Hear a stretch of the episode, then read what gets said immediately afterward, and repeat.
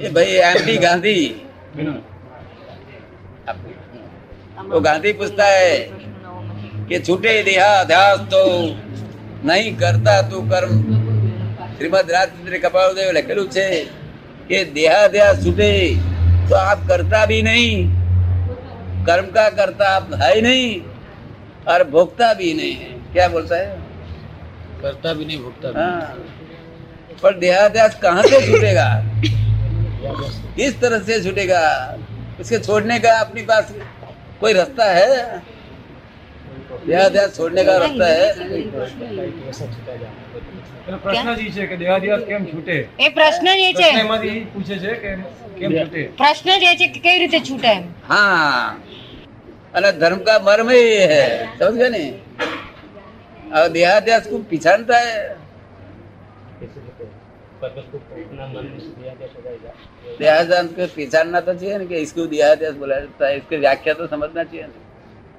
क्या व्याख्या है બીજાની વસ્તુ પોતાની માને પોતાની ન હોય પોતાની માને બીજાની વસ્તુ પોતાની માને ને પોતાની ના હોય એને બીજાની માને એ દેહાદ્યાસ પોતાની હોય બીજા ये बात तो तुम्हारी सच्ची है मगर ये बात ऐसी नहीं करना चाहिए ये जो देह जो देह अपना है नहीं वो मैं हूँ, बोलता है। क्या बोलता है? अपना होने वाला ही नहीं कभी। ये मैं हूँ। समझ गए नहीं?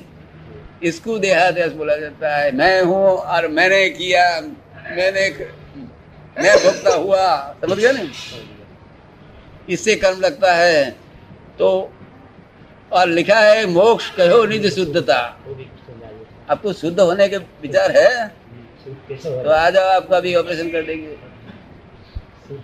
इसलिए એ કે છે શુદ્ધ કેવી રીતે થાય हाँ, हम कर सकते हैं आपको कुछ करने की वजह हम हमारी आज्ञा में रहेगा ना भगवान की कृपा से सब शुद्ध ही हो जाएगा समझ गए नहीं करने का विचार है क्या बोलते हैं આજ્ઞા આપો આજ્ઞા આપો કે છે हाँ वो कर लेंगे वो परसों आ जाओ और वैष्णव धर्मी गीता अध्ययन करता हूँ कां- शांतिलाल भाई मोदी હા બરાબર મંદિરે જાય છે ગીતા અધ્યયન કરે છે મનમાં અશાંતિ રહ્યા કરે છે મન સ્થિર રહેતું નથી તેનો ઉપાય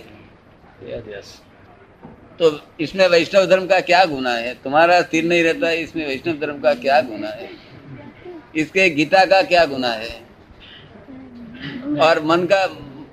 મંદિર मंदिर का क्या गुना है समझ गए नहीं